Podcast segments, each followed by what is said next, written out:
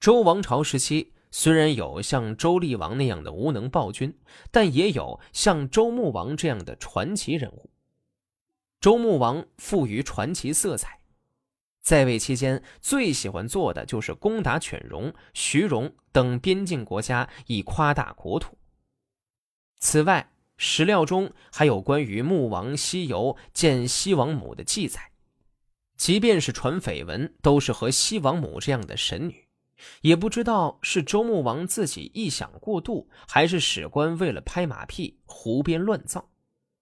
总的来说呀，这周穆王还是很有才能的。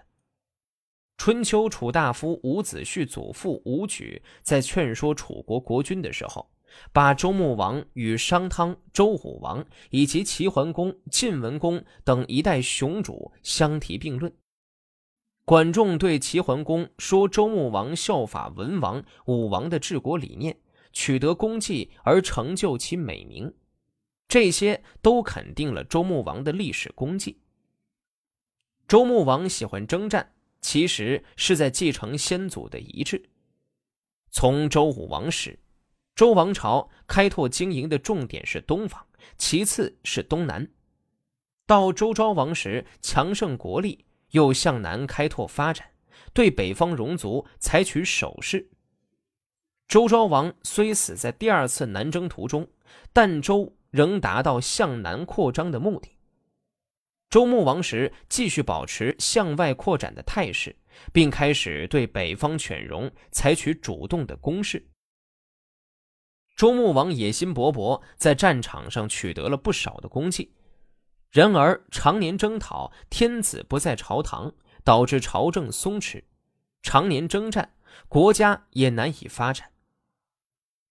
然而，当时的周穆王对别人的劝谏不当一回事自穆王之后，周王朝开始由盛而衰。周穆王打算征伐犬戎，济公谋父进谏道：“不可以，我们先王重视德化。”不轻易使用武力，武力平时应该收敛，在需要时才能动用。一旦动用，就要显示威力。随便使用武力，就会显得轻率；轻率的滥用武力，就不再具有威慑力。所以，周文公所做的宋诗说：“收起干戈，藏起弓箭，追求美德。”让美德在中华大地施行，我王一定能永久保持。先王对于百姓总是勉励他们端正自己的品行，重视培养他们美好的品德，努力增加他们的财富，让他们有好的器物用具，使他们明白利害所在，再用礼法道德教导他们，使他们能够做到趋利避害。心怀感恩而畏惧威严，所以先王能够使王位世代相传，并且更加强大。过去我们祖先后继侍奉于夏两朝，到夏朝衰微时废除了农官之职，我们的先祖不除，因此失掉官职，逃到西戎、北狄等少数民族之间的地方。他不敢懈怠，废弃农事，常常传布先人的美好品德，沿袭祖先流传下来的事业，编修典章制度，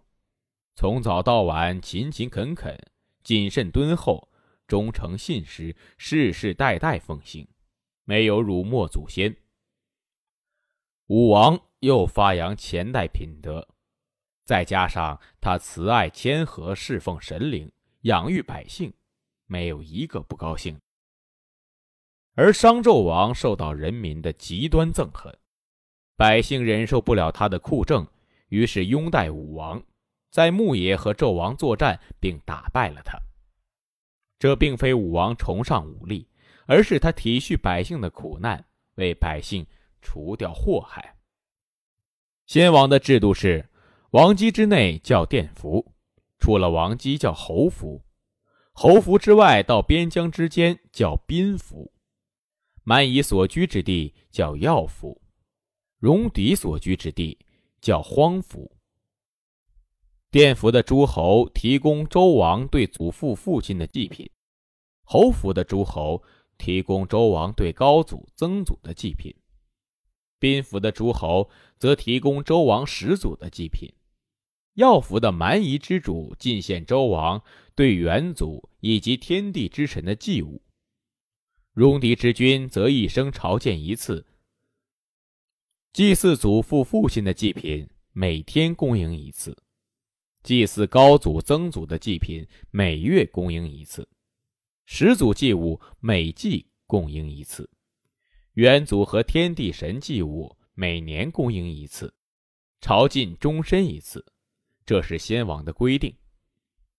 如果有不提供日祭祭品的，周王就检查自己的心意是否诚恳。如有不进献月祭之物的，周王就检查自己的号令是否失误；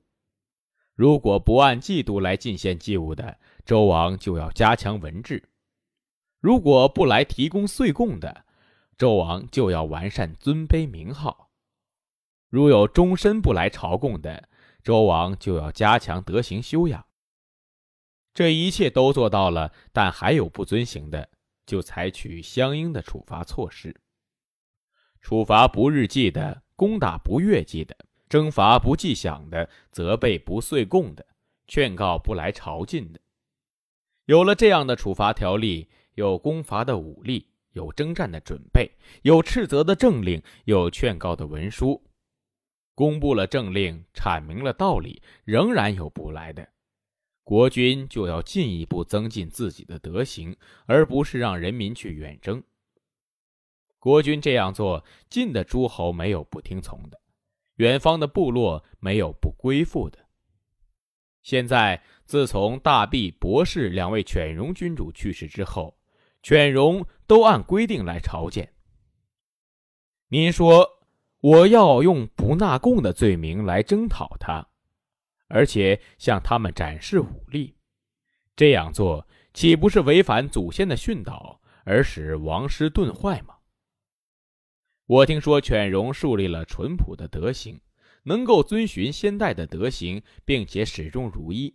他们就有理由抵御我们了。周穆王没有听从劝谏，仍然去征伐犬戎，只得到四只白狼、四只白鹿回来，从此荒服者不再来朝贡了。